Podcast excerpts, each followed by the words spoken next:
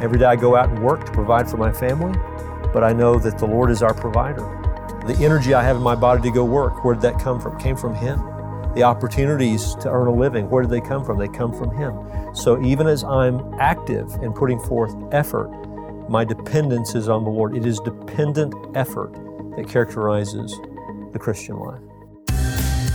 From Walking in Grace, this is the Straight Truth Podcast, Christian truths in an increasingly secular world.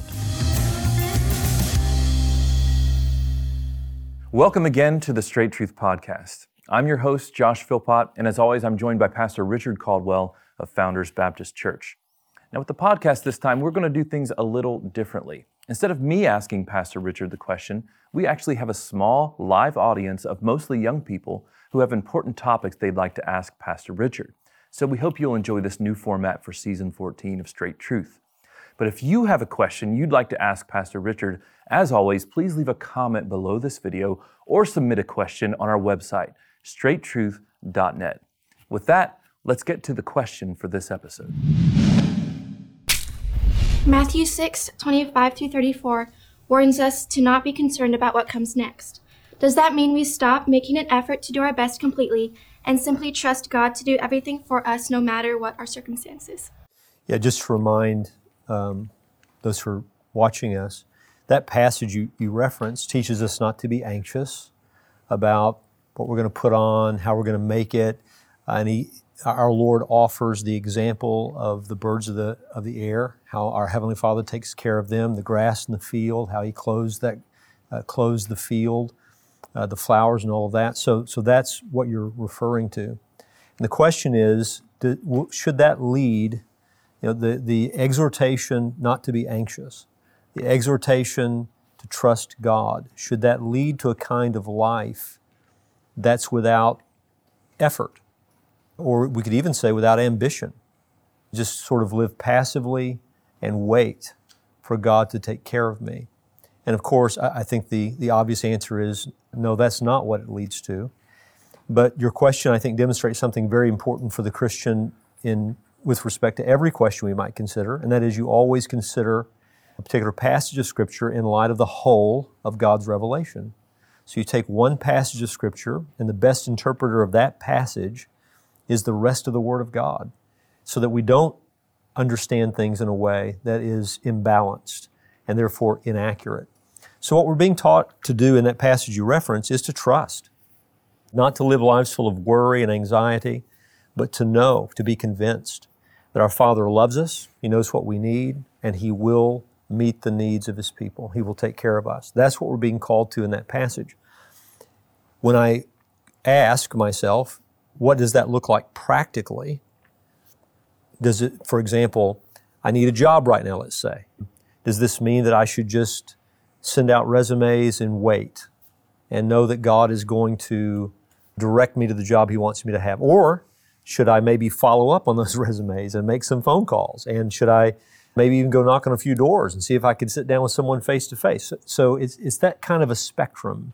How much effort, how much trust? What does trust look like? What does effort look like? How do they work together? And I think when you look at what the rest of the New Testament teaches, what you find is a life of dependent effort. So I'm always active. I'm not saying there's never a time to wait. There is a time to wait. That sometimes becomes a matter of wisdom or judgment, but I'm never passive. Even my waiting should not be passive. It can be prayerful. It can be ready to act. It can be watching for opportunities. So I'm always active, but as I am active, I realize what my limitations are, what I could do without God, which is nothing. Our Lord said that, for without me you can do nothing. So even if I take talents God has given me and I think about how to use those talents, or I think about trying to achieve a certain end and I'm aiming at that end and working toward it, even then I realize that unless the Lord builds the house, the laborers labor in vain. Unless the Lord defends a city, it's wide open for being ransacked. I need the Lord. I think a good balancing text is 1 Corinthians 9. Paul writes in the 24th verse, "Do you not know that in a race all the runners run, but only one receives the prize? So run that you may obtain it." Run in a way that reveals that you want the prize. Every athlete exercises self-control in all things.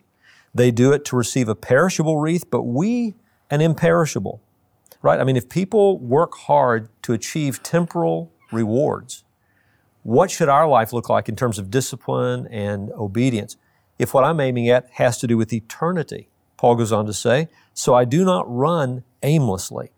I do not box as one beating the air. That is, sort of shadow boxing is if there's no opponent. There's no real thing that I'm aiming at. Rather, he says, I discipline my body and keep it under control, lest after preaching to others, I myself should be disqualified. He says there's something weighty at stake here when we talk about living the Christian life and we think about ministry. So I want to discipline myself. I want to give my full effort. And yet we know from the rest of Paul's writings, he did this in a way that understood his complete dependence upon the Lord. So that's what I do. Every day I go out and work to provide for my family, but I know that the Lord is our provider. The energy I have in my body to go work, where did that come from? It came from Him.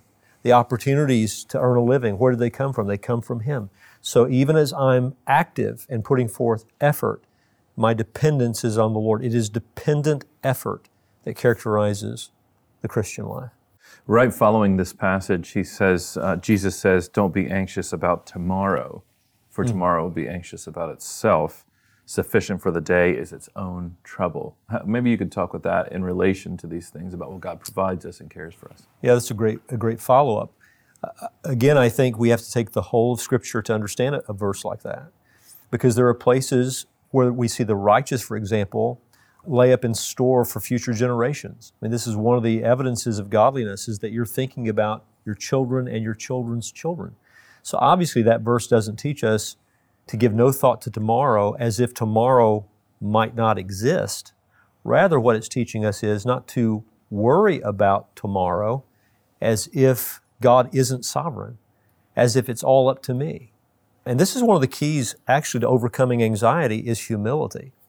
It is to understand that God is sovereign and I am not.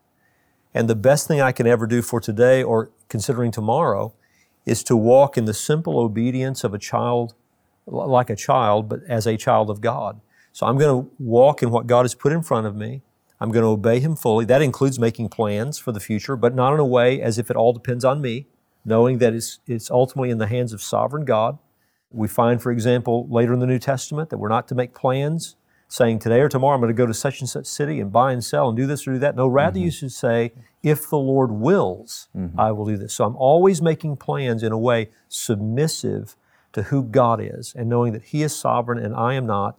And all the plans that I make about tomorrow might prove to have been totally mistaken on my part if sovereign God brings about a different set of circumstances than I expected. That includes I could plan for tomorrow and not be there tomorrow.